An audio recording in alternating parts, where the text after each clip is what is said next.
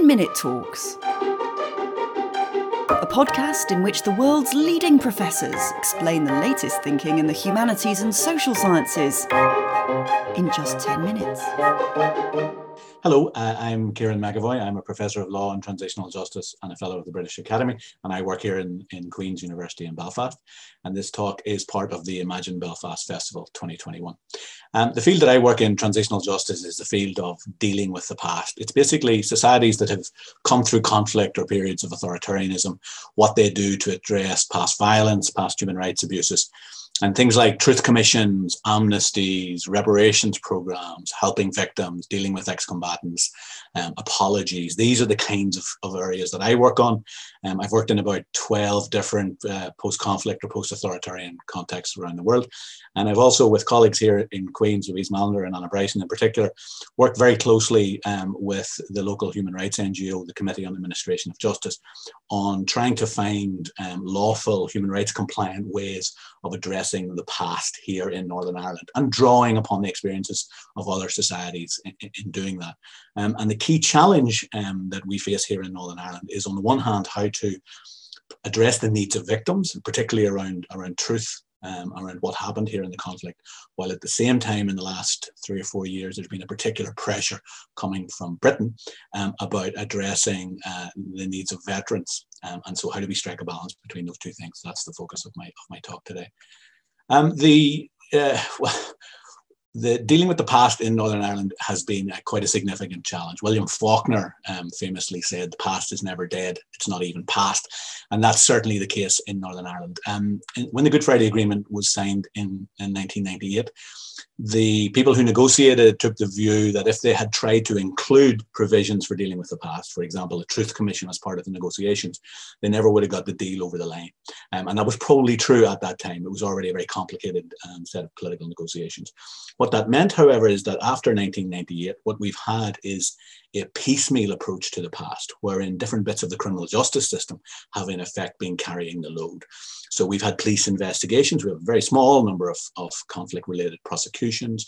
We have had investigations by the police ombudsman's office. We've had the inquest system. We've had a number of very high-profile public inquiries into particular events, Bloody Sunday being the best known, but no overarching way for dealing with the past.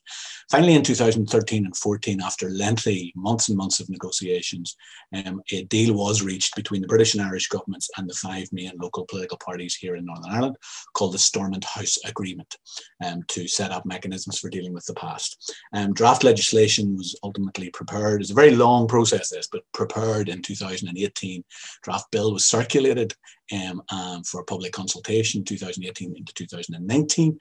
17,500 people responded to that consultation, and then the government were due to introduce the Act. In January of 2020, the British government said that they would introduce the Act within 100 days as part of the agreement to re-establish devolution here in Northern Ireland, and that was under the previous Secretary of State, Julian Smith. So that was January 2020.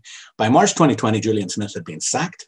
And there was some speculation that it may have been because of his role in negotiating this particular legacy provisions of that deal. And he was replaced by Brandon Lewis. Brandon Lewis then in March of 2020 said in a statement in Westminster that while the government was still committed to the spirit of Stormont House Agreement, that they were minded to make significant changes to that. And that secondly, that they were also minded to introduce equivalent levels of protection to British soldiers as were being put forward in a separate bill for veterans who served overseas. So in other words, hinting at an amnesty or a statute of limitations. So rowing back unilaterally from a position in January and to where they were going ahead to implement the deal within 100 days to 2 months later, rowing back unilaterally and stepping back from that deal. That unilateral step went down extremely badly on this side of the Irish Sea. The Irish government were very upset.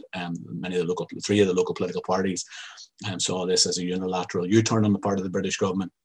And then COVID came in, and so the legislation is stalled, and that's where we're at, basically. So in terms of what's in the Stormont House Agreement, this thing that has created so much controversy, it's a complicated architecture, but there are four different mechanisms. One of those mechanisms is an independent police-led investigation into outstanding conflict-related cases, like a cold case review, in effect, and that mechanism called the Historical Investigations Unit. A second mechanism is the Independent Commission on Information Retrieval. And it is a mechanism wherein ex-combatants or former security force personnel could give information within a particular institution, knowing that that information can't be used for prosecutorial purposes. So it's designed to facilitate information or truth recovery going to victims, but not prosecutions.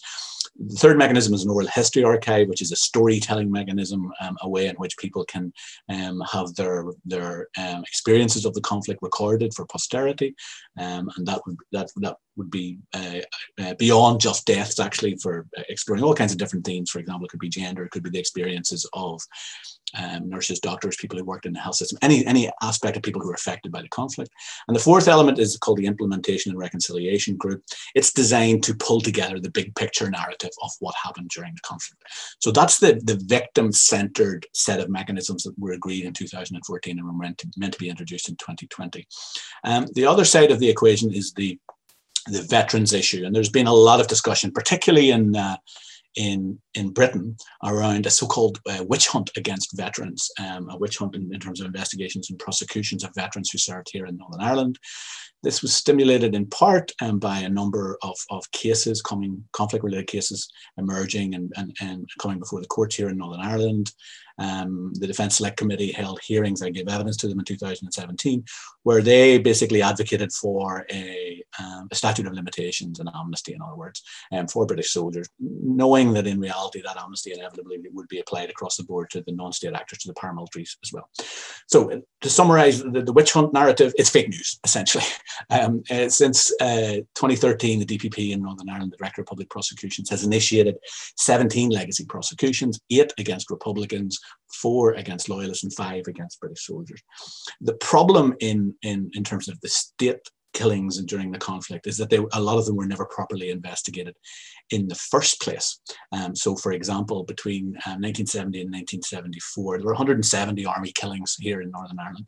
63% of those people who were killed by the army were indisputably unarmed. Only 12% of those people were actually armed. 14 people were possibly armed. No prosecutions at all took place during that period. And the investigations themselves were done by the army themselves, by the Royal Military Police.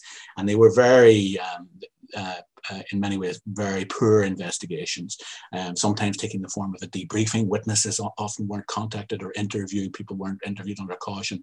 They just don't stand up as investigations. And so what's been happening is that as those old cases have come up and being properly investigated by the police now, in a small number of cases, evidence has emerged that would meet the standard for prosecutions, and then a small number of people, as I say, 5 cases, 6 soldiers, have ended up before the courts.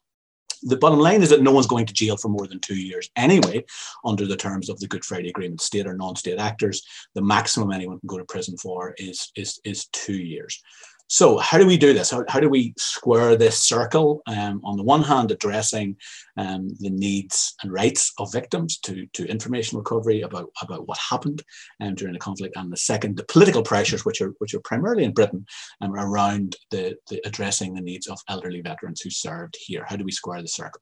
So here's my suggestions as to how we square the circle. First, step one, we actually introduced the Stormont House legislation that the government agreed to with the Irish government and the 5 local political parties in 2014, and has been stalling on since, and live up to the commitment that was made in 2014 and restated in January 2020. So introduce the legislation that will bring some closure to victims after all of those years, and work in partnership with the Irish government and the local political parties. No more unilateral moves.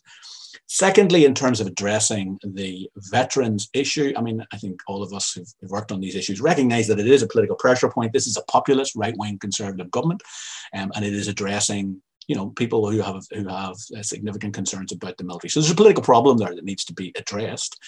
An amnesty is not the way forward on that, because first of all, an amnesty would apply across the board to the state and non-state actors. Indeed, any mechanism that we look at will inevitably apply to both state and non-state actors.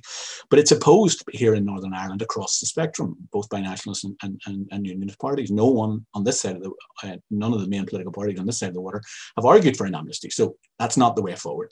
So what we would suggest is a kind of a halfway house. In a sense, what should happen is that the Stormont House Agreement should be implemented, therein addressing the needs of victims.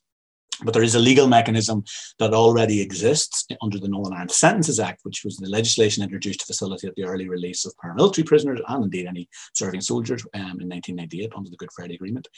It's the legal mechanism that establishes the 2-year max jail time for conflict-related offences. The power already exists to reduce that 2-year max to 0. So what would happen in that context is that you would still have investigations, you would still have prosecutions, you would still have a trial if the threshold was met, but then no one's going to jail. And that's the compromise in effect. The rule of law is upheld.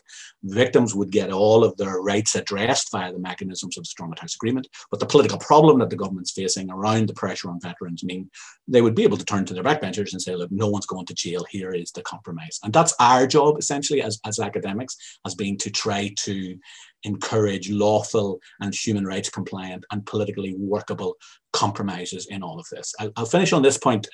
My son is 8 years of age and he's obsessed with horrible histories. And I was watching it with him the other night, and there's a character in Horrible Histories called Mr. Hexagon, and who has a fake chat show with what he terms history's craziest fools, which focuses on the follies of historical figures. And his catchphrase in all of this is to stay away from stupid, yo. That's what he says at the end of every one. So in this context where the government might appear to be thinking about introducing an amnesty for British soldiers while at the same time reneging on commitments that have been made to victims. In a politically volatile context like we are in Northern Ireland, post-Brexit and all of the rest of that, this would be folly in the extreme. So my advice to Boris Johnson and to his government would be, please stay away from stupid, yo. Thank you.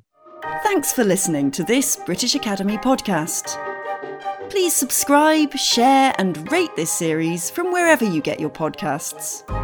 For more events and conversations, please visit www.thebritishacademy.ac.uk or find and follow us on Facebook, Instagram or Twitter.